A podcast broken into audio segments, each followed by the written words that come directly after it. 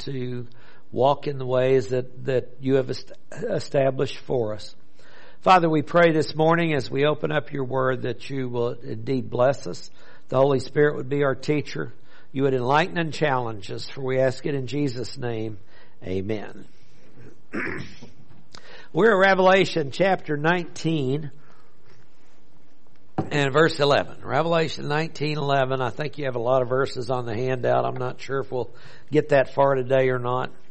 But we've spent a lot of time looking at what is leading up to this event we know as the second advent. And here is one of the, the major passages found in scripture. You would expect to find this in the book of Revelation because Revelation is a summary of unfulfilled prophecies. And the second advent is pulls all of it together. There are prophecies that will be fulfilled throughout the tribulational period, but how many prophecies in scripture are there that revolve around the second advent? I don't have a number. But I know that there's a lot of them out there. And so here is this summary about when the Lord comes back, whenever he returns, and how glorious it indeed is going to be. We find that the return of the king, here there's no better way I think to title this just saying simply the return of the king. I do have a voice in there somewhere. so here we go. Here is verse 11.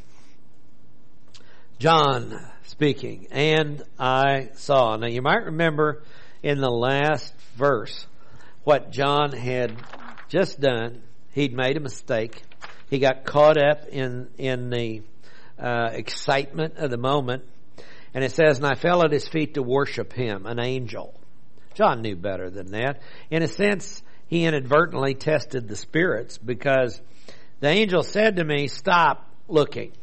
In other words, you're in the middle of a vision. You're not going to see any more of this. He says, I am a fellow bondservant of yours and your brethren who hold the testimony of Jesus. Worship the God. For the testimony of Jesus is the spirit of prophecy. So here is John and gets caught up in the moment. He falls at his feet to worship this angel.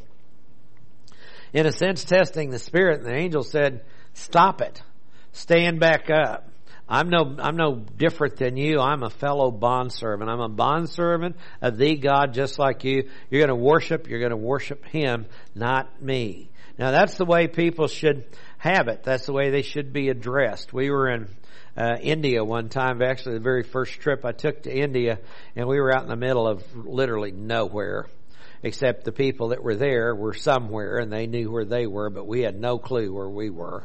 As they just, we drove and then we passed two rocks that said tribal area and then we kept driving. And anyway, we ended up out there and we're walking to do a baptism down at the creek and this guy runs up and falls down on his face like that and said, you are our gods. And I dropped to my knees right then, grabbed hold of him and stood him up and said, no, we're not. You don't even want that one to go any farther than that. But that's the way a lot of people thought. You are our God. No, no, no, no, no. Time out. This, this won't work and it won't work at all. And that's what the angel did to John when he fell at his feet. And then John says, and I saw. So what you just, this little word right here, this aorist tense of a ra'o, he means he took a good look at something. The vision started again. Because the vision got shut off in the last verse whenever John dropped to worship the angel. It got shut off. And then he says, and I saw. So it's said the vision has, has resumed. And I saw heaven opened. This is a perfect tense. I, I love perfect passive participles because they say something has been done in the past and it's completed. Now this is all a prophetic framework. And so when it uses a perfect and a prophetic framework, it's telling us the future events just as certain as if it already happened. I mean, that's, that's pretty neat, isn't it? That something God has said about the future is just as certain as if it was already history. Okay? And he says, and I, and I saw heaven open. This is in the vision. Open is anoiga, means to open up. It's used 20, 77 times in the New Testament. 27 times in the book of Revelation. This is the 26th usage of this word. And we're going to track it whenever we see the last one because it's really cool about heaven opened up and, and different things open up and the tabernacle open. I mean, when anytime this word pops in there, it's got something really neat to tell us. Now, it's saying, I saw heaven open. It's got a permanent ramification for heaven being opened up for this event. And behold, if you're falling asleep, pay attention. When you see the word behold in there, that's what it's saying. And behold, a white horse. Now you might remember a white horse back in chapter 6 verse 2, the opening of the first seal. And the four horsemen of the apocalypse, the first one came out riding on a white horse. But the problem is, it's the wrong time for that horseman to be riding. Some people try to equate that horseman in Revelation 6 with the Lord Jesus Christ in Revelation 19 because they're both on a white horse and they're not. Contexts are totally different. And so here, here it is, a, a white horse. This one is different because the Lord's on it. That white horse starts on earth. This white horse starts in heaven. They're different starting points, different timings, and it, that's what tells us it is the wrong time. This is a, another uh, in, indication of a pre-trib rapture, by the way, because um, the the one in chapter six actually began on earth. This one begins in heaven. So it says the rapture has already happened. What did we see in verses seven to ten? The bride has made herself ready right? So it's time to come back. It's time the, the, he's been taken to the Father's house. The ceremony is there.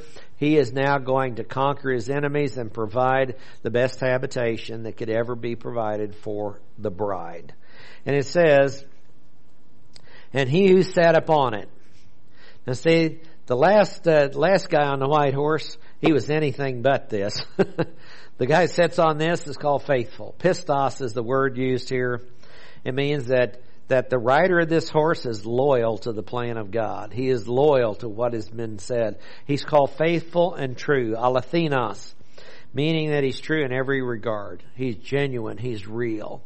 The one seated on this horse is faithful. He's going to keep his word and he is true. He speaks the truth. He is the truth. Sounds like Jesus, didn't he? I am the way, the truth, and the life and no one comes to the Father except through me and in righteousness, dikaiosune.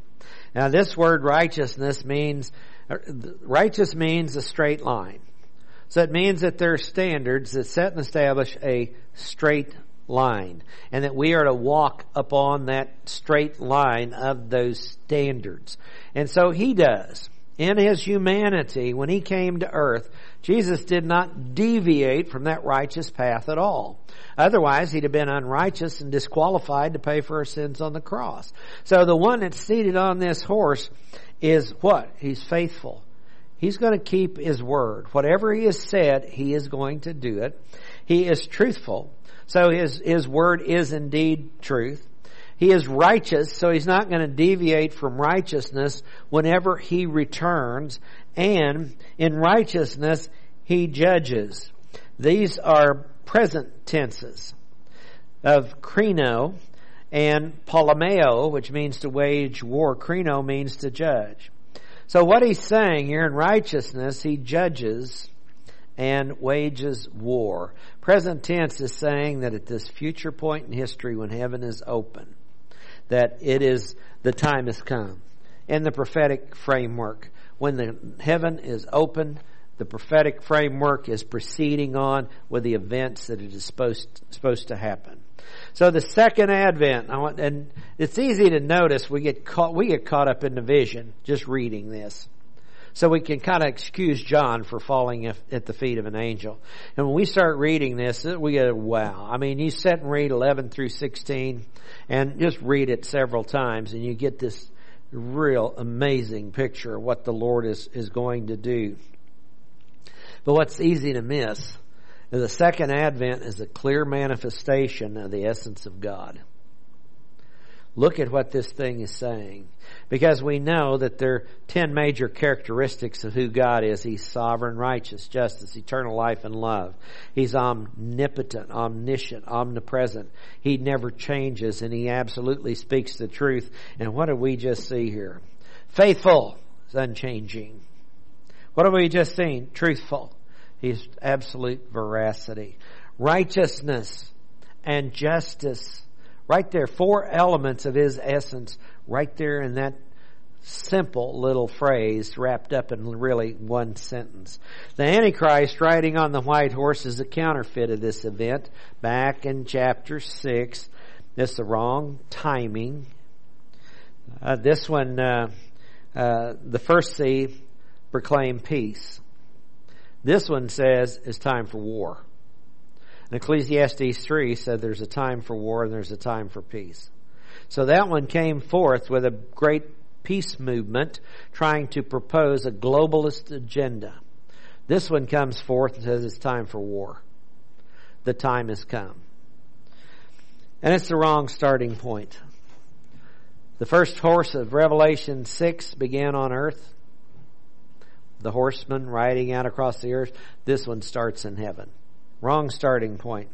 The opening of heaven refers to Christ and his armies leaving there headed to planet Earth. And Christ's return is part of the evidence that he faithfully and truthfully keeps his word. You know, how many passages can you think of just off the top of your head that Jesus said, I'll be back? I, I can think of John 14, I'm going to go to prepare a place for you and I'm going to come again and bring you to myself. How about Acts 1 8? Tell us, is it at this time that you're establishing the kingdom? No. It's not. Your job is starting Jerusalem, Judea, Samaria, and the remotest parts of the earth. And the angel said, just like you have seen him go, he's going to come back. How many times do you do you see 1 Thessalonians 4, the rapture of the church, the passage there? He's coming back. He's coming back. The whole book of Revelation is really one prophecy because it uses the singular and it starts in chapter 1 with the words of the book of this prophecy, not multiples. It's one prophecy with multiple parts. It uses the same singular in chapter 22 when it closes us out. What's the one prophecy? That runs the whole thread. Jesus is coming back. That's the whole prophecy of the book. It's the point of the book. And yet we have some people say, He's not coming back. And they call themselves Christians. Well, He's going to come back in the hearts of men. Or He's going to come back when we finally get it all good and we do our own millennial kingdom. Those are all wrong. He says, I'm coming back and it's a mess is why I'm coming back. I'm coming back to straighten this thing out. It is a picture of the fact that when he says something, he's going to keep it. Peace will be established, but only after the true holy war. This is a jihad. This is what it is. It is a holy war. He will be doing battle with atheists, polytheists, and the wrongful monotheist. He will be doing battle with everyone that is not one of his followers. He's going to make, it says, all his enemies a footstool for his feet. We're going to have to remember Psalm 110.1 as we move on through this. The Lord said to my Lord, Set at my right hand till I make your enemies a footstool for your feet. And if you read on, he's a priest according to the order of Melchizedek. He is totally different. And verse 2, or first of all, notice his immutability. That's faithful. His veracity is called faithful and true. And in righteousness, he judges and wages war, righteousness and justice. Four of his, his attributes. And it says, in his eyes are a flame of fire. And we haven't seen this phrase since chapter 1 in verse 14. Eyes are a picture of omniscience when the Lord is looking over all the earth, this is a picture of His omniscience. He not only knows everything that is going to happen, He knows everything that could happen. He knows all the possibilities. Can, try to wrap your head around that. We think about cause effect, and well, if I do this, then this is going to happen, and this is going to happen, then this is going. We call it practice bleeding. Is what we call it. That's what they called it at Glen Haven. Well, if I do this, then this is going to happen. And it's going to produce a bad result, and then this is going to happen. And we start trying to think four or five cause effects down the road, and our brain goes, I don't know where I am now anymore. We can't do that. But think of God and omniscience and you think, He sees all the cause effects. He sees all the primary causes. He sees all the secondary causes and the tertiary causes. He knows the different things that goes into your decisions. Now, the key thing about your decisions is they're your decisions. They are influenced by the environment without a doubt, but they are not determined by the environment as evolution would have you think. Now, all you need is one person to go against their environment and you've just shown that to be false. His eyes are a flame of fire. Flame of fire indicates judgment, purification. So he knows when he goes out on the all, all the earth and his eyes are a flame of fire, he knows who to judge, he knows who to take out, who to leave alone, who to protect. He knows all those. That that's amazing. And we we we think somehow that like a tornado in Oklahoma we're familiar with, it's just a force of nature. Is all it is. And so here is the tornado coming, and, and those of us have been around long enough go, boy, this was pretty selective. How did this person get left sitting on a toilet and their whole house is gone? Okay? Was that the, an accident of nature? I just don't have enough faith to believe that. That's a divine hand saying, Not yet. Heard about a lady one time in the outhouse, tornado coming through, and it actually picked the tornado, picked the outhouse up, threw it across the street, and left her sitting there.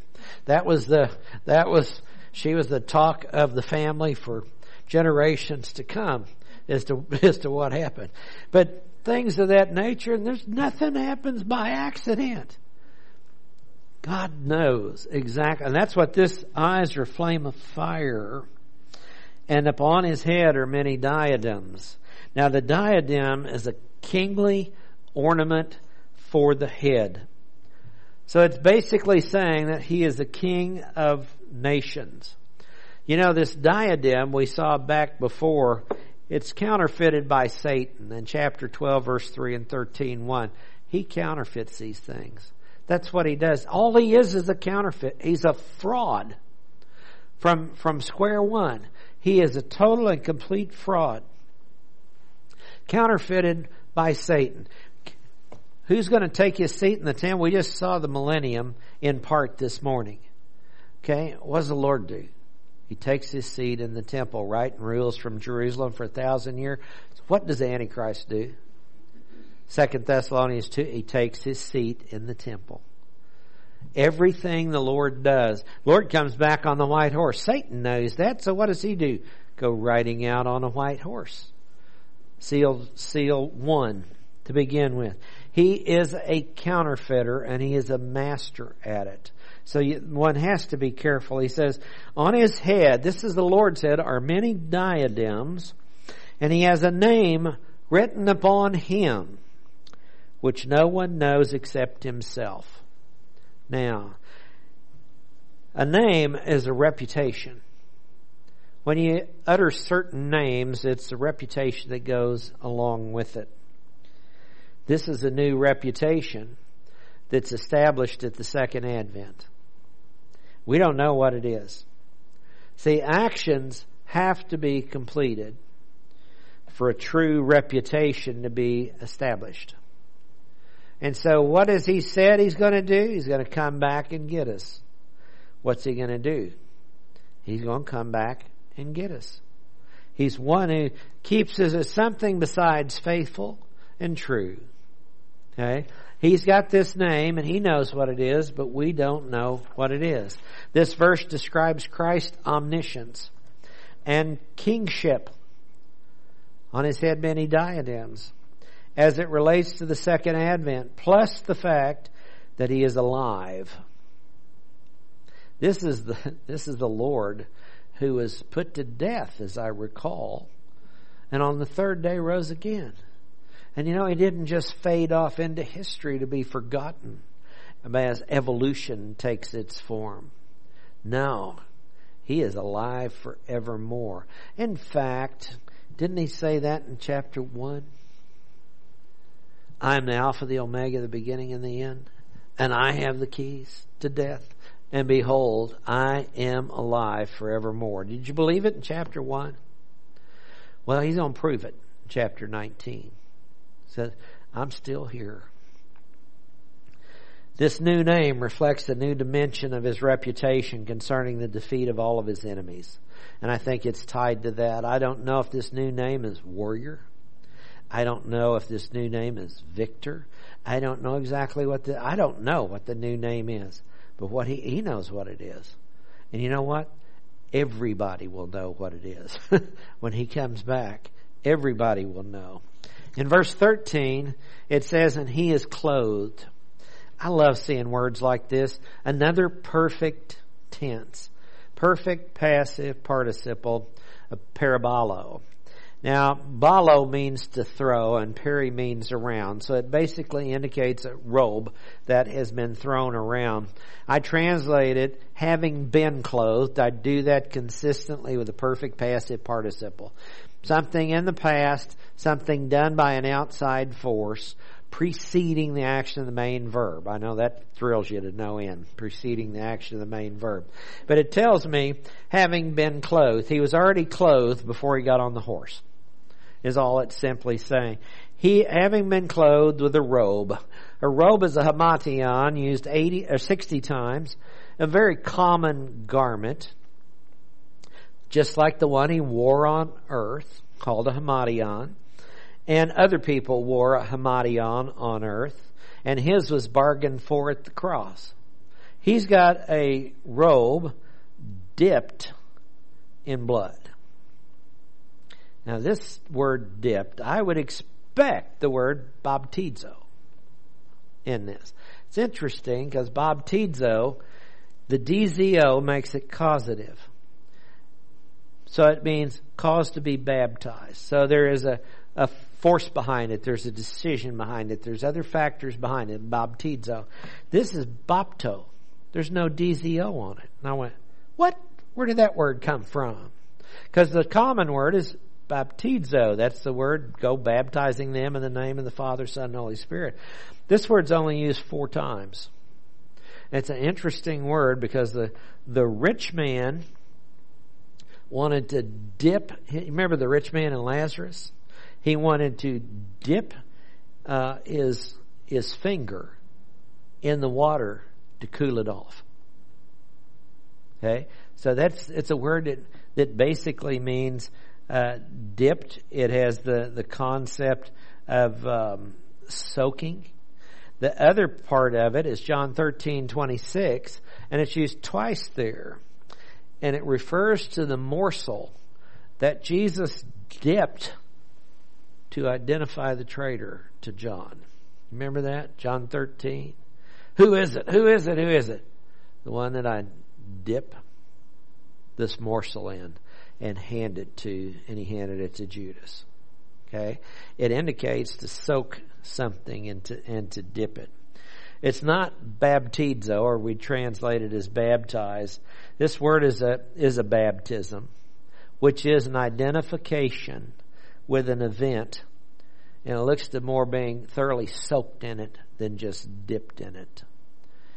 So he says, dipped in blood.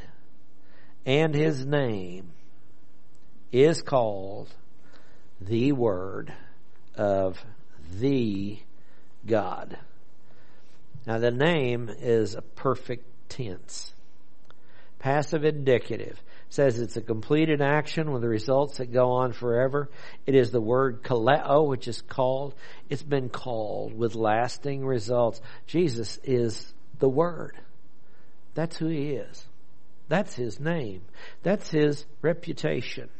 Now, Jesus Christ secured His clothing for the second advent at the cross. Dipped in blood. Soaked in it.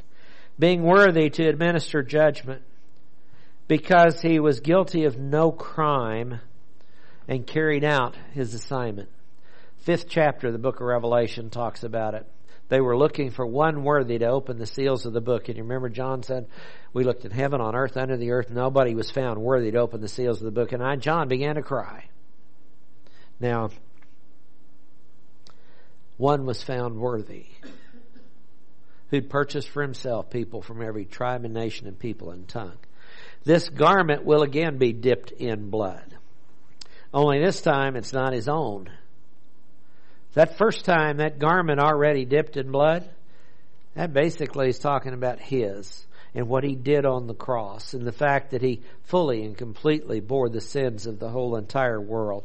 Isaiah 63, it's going to be dipped again in blood. The first six verses, who is this that comes from Edom?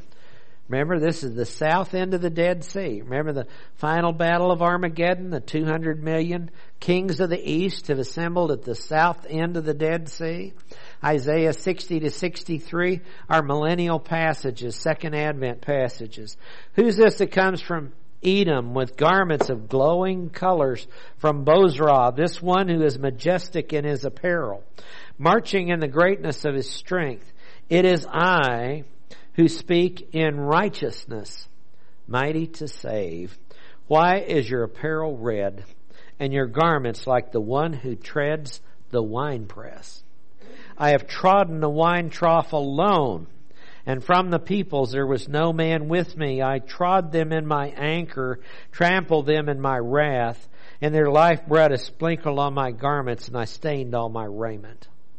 This is the Lord in hand to hand combat with the kings of the east. For the day of vengeance was in my heart. Hadn't he reserved that all along? Romans twelve nineteen. Vengeance is mine. I will repay. It didn't, he didn't say, I might. Said, I will. And my year of redemption has come. And I looked, there was no one to help. And I was astonished, and there was no one to uphold. So my own arm brought salvation to me. My wrath upheld me, and I trod down the peoples in my anger, and made them drunk in my wrath, and I poured out their lifeblood on the earth. Now, who are these people coming after? Some people say, well, that wasn't very fair. That was God against the rest of the world.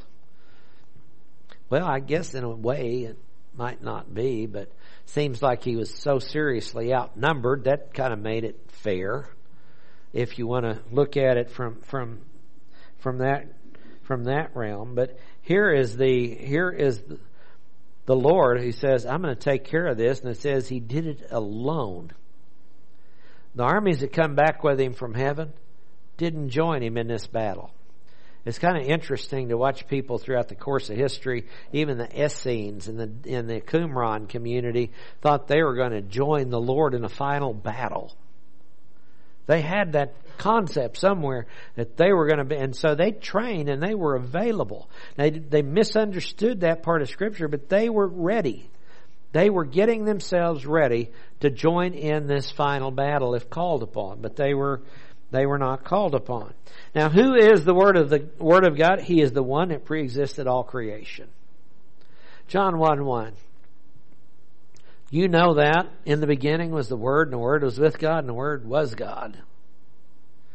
And He, Jesus, was in the beginning with God. And all things came into being through Him, and apart from Him, nothing has come into being that has come into being. And the Word, who was God, became flesh and dwelt among us. Glory as the only begotten of the Father. Colossians 1:15 says that Jesus is the image of the invisible God, the firstborn of all of all creation. For by him all things were created. In the heavens and on earth, visible and invisible, thrones, dominions, rulers, authorities, all things have been created by him and for him. And he is before all things and he holds all things together. So Jesus is not a man who came to be viewed as God or who evolved into godhood. Jesus is the one and only God that manifested himself as man. He is God that became man. He is the visible manifestation of the omnipresent God. Who is this Jesus? Hebrews 1 3, He is the radiance of His glory, the exact representation of His nature, and upholds all things by the word of His power. And when he had made purification the sins, he sat down at the right hand of the majesty on high. Now here is his entourage in the next verse. And the armies which are in heaven Armies is strateuma, used eight times. It's only used in 916 in this book to describe the armies of the kings of the east. That's the only other time it's used here. Those numbering 200 million. So they've got their armies assembled on earth, the earth dwellers, and the Lord's coming back with his armies, which are in heaven, clothed. Here's another perfect passive participle. you know, it's so neat because the Lord puts the clothing on us. This clothing is salvation so we're not found naked. What did he do with Adam and Eve? it says that he clothed them with animal skins. What happens when we show up? He clothes us. Salvation is of God. It is not of man. Everything in the scripture over and over tells us the same, same thing. Clothed in fine linen, busanos, is the word for fine linen, busanon. It's used back in verse 8 of this chapter, the bride's clothing. It says fine linen, white and clean. Same words used in verse 8. The, uh, and clean, katharos, were following him on white horses. And again, some people hope these are Harleys. I don't care. I'll be in resurrection body and can't permanently damage myself anymore. So that'd be fine. Helen's rooting for real horses, you know, that are there. They're, a lot of people love real horses. I think they're just big dumb animals. But anyway, that's me. And it says, and following him on white horses. Now this clo- clothing, this is so cool, is permanent and it's unfading. When he clothes us with something, it's not going to wear out. Remember what happened to the Jews when they walked out of Egypt? And the clothing they walked out on was the same clothing they walked into the promised land 40 years later in. And it didn't wear out. You remember that? Didn't wear out. Well, Matthew 6:19 Jesus said, "Do not lay up for yourselves treasures on earth, where moth and rust destroy, where thieves break in and steal, lay up for yourselves treasures in heaven, where neither moth nor rust destroys, but where thie- and where thieves do not break in or steal. For where your treasure is, there will your heart be also. That's such an important verse. The clothing we get from the heavenly one is permanent. It never fades. Now, I don't know if we'll have different sets of clothing or not up there, but we won't need them. We just won't need them. It reflects the righteousness of Jesus Christ. Ancient Egypt. This is interesting. I thought, let's track down fine linen. Let's find out the first place it was used. Ancient Egypt was known for its fine linen. In Genesis 41, 42, here is Joseph revealing himself just before he revealed himself. And guess what he does? He puts fine linen on Benjamin, his full brother. The fine linen would, came from Egypt and spread to other parts of the world, but it was known for its fine linen. Seems like the pillow guy gets his stuff out of Egypt now too, or something, doesn't he? It's been known for fine linen for, for a long, long time. Jews took fine linen with them from Egypt. Now this is, this is cool. This is the fine linen history. They used it to make the curtains for the tabernacle and the clothing of the priest. So the spoils they took with them from Egypt of their release from slavery they used to make the tabernacle and to clothe the priest. In a sense, the linen denotes total deliverance via total military victory and honoring God with the spoils of war. That's somewhat of the picture. Now, as armies include believers, the church is up there, and angels. And says, and from his mouth comes a sharp sword. I have a whole bunch of pictures of of Bible pictures, artist renditions, and I cannot find one I think is befitting of this passage. it says that from his mouth comes a sharp rhomphaia. The rhomphaia is used seven times in the New Testament, six times in the book of Revelation. It's a large sword, six feet long. It's a broadsword. It's a big one. It's not the little Machaira. It's only 18 inches long. This is a six foot sword. And where is it? It's in his mouth. From his mouth comes a, a sharp sword. Uh, it's interesting that the it's used six times in the book of Revelation. The only use outside of it is Luke two thirty five, of the prophecy that Simeon gave about Mary's child, and it says that a broadsword, Mary, will pierce even your own soul. It is saying that she would be hurt so much over the loss of her son. But then it says, and the thoughts of many hearts will be revealed. The prophecy dealt with what her son would go through, which is the cross, and it would pierce her to the core. But at the good that comes out of it, many hearts would be revealed a lot of them would repent, and a lot of them would form the church. He says, so that with it he may smite. Smite is a good old English word. Patasso is the word meaning to hit with a weapon. The nations. And he will rule, future tense, apoimino. And you see where I translated this, shepherd Poimino is a word means to shepherd.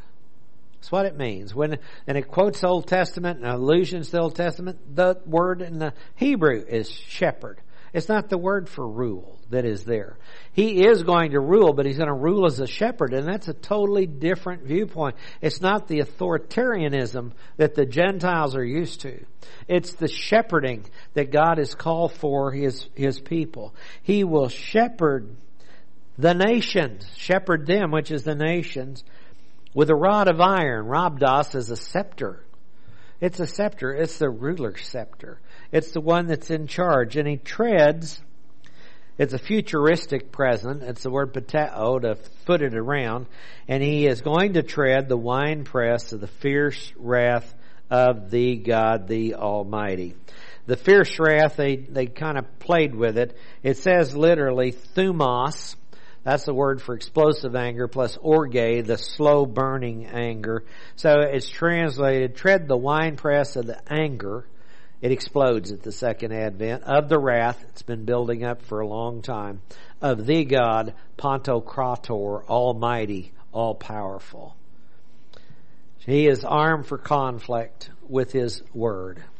His word says it's got to happen. His word says he's going to be the victor. He has been faithful to his word. He has spoken truth with his word. He is armed for conflict, conflict with his word. The word of God is by far the most devastating weapon known to man. It is. When he says, those who bless you I will bless and those who curse you I will curse. Look what's happened throughout the course of history. He made that promise to Abraham. It's never been rescinded. Going to bless Abraham, the descendants of Abraham. Speak good of them. Speak good to them. It doesn't mean that you agree with all their sins and all the bad stuff that they have done, but you speak the truth. How are Christians supposed to do it? Speak the truth in love. That's what you do. So here is, it's the most devastating weapon known to man. Those that go against that have borne the wrath of God. What is everybody coming to that part of the world for at the second advent? To kill the Jews. Do you think he's not going to show up? I mean, it's just like, what is he? He's made all of his, put all of his promises right there in that one basket.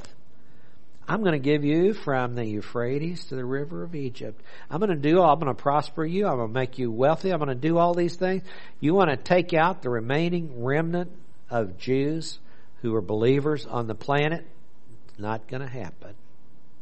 He comes there to keep his word to Abraham, among other things. He'll first conquer the opposition, and he'll shepherd the remnant. That's what he's going to do. The scepter will be returned to Judah. Genesis 49:10, one of the two prophecies that deal with the timing of the first advent.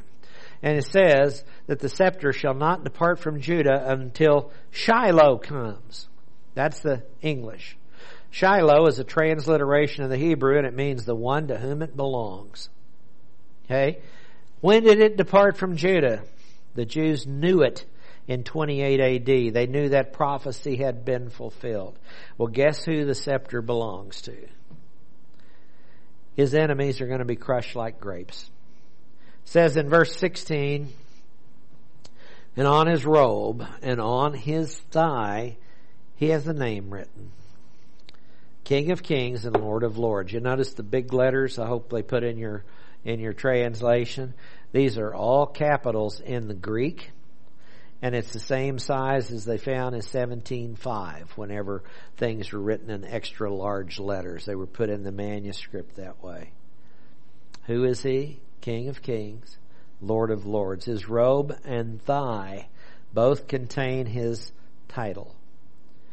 His robe has been dipped in blood denoting his qualifications to execute judgment based on the cross. It's already dipped in blood, his, and now it's going to be dipped in blood, the blood of his enemies. The name on his thigh asserts that he'll use all of his strength, if necessary, to win the war. The thigh is the symbol of power.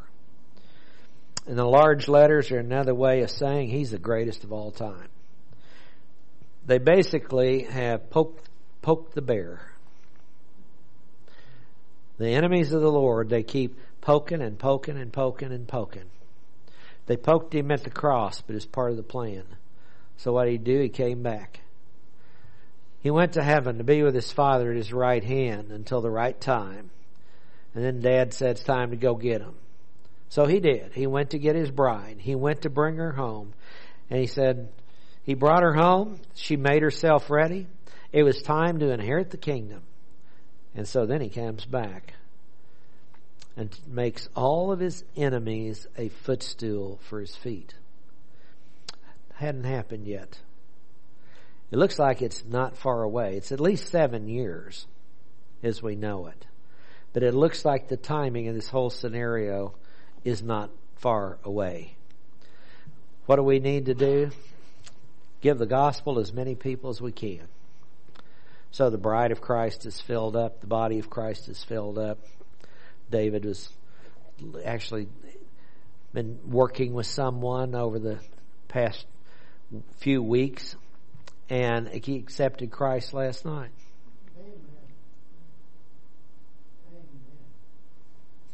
What is that?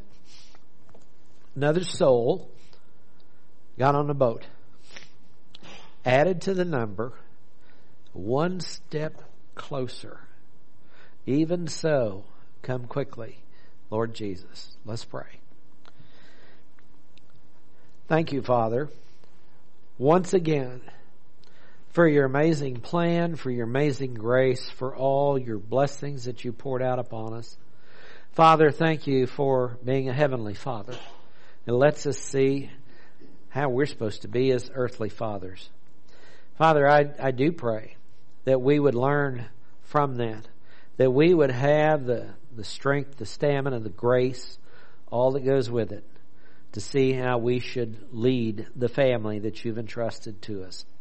Father, may we have learned from this passage, and may we indeed from it grow in the grace and in the knowledge of our Lord Jesus Christ. For it's in His name we pray. Amen.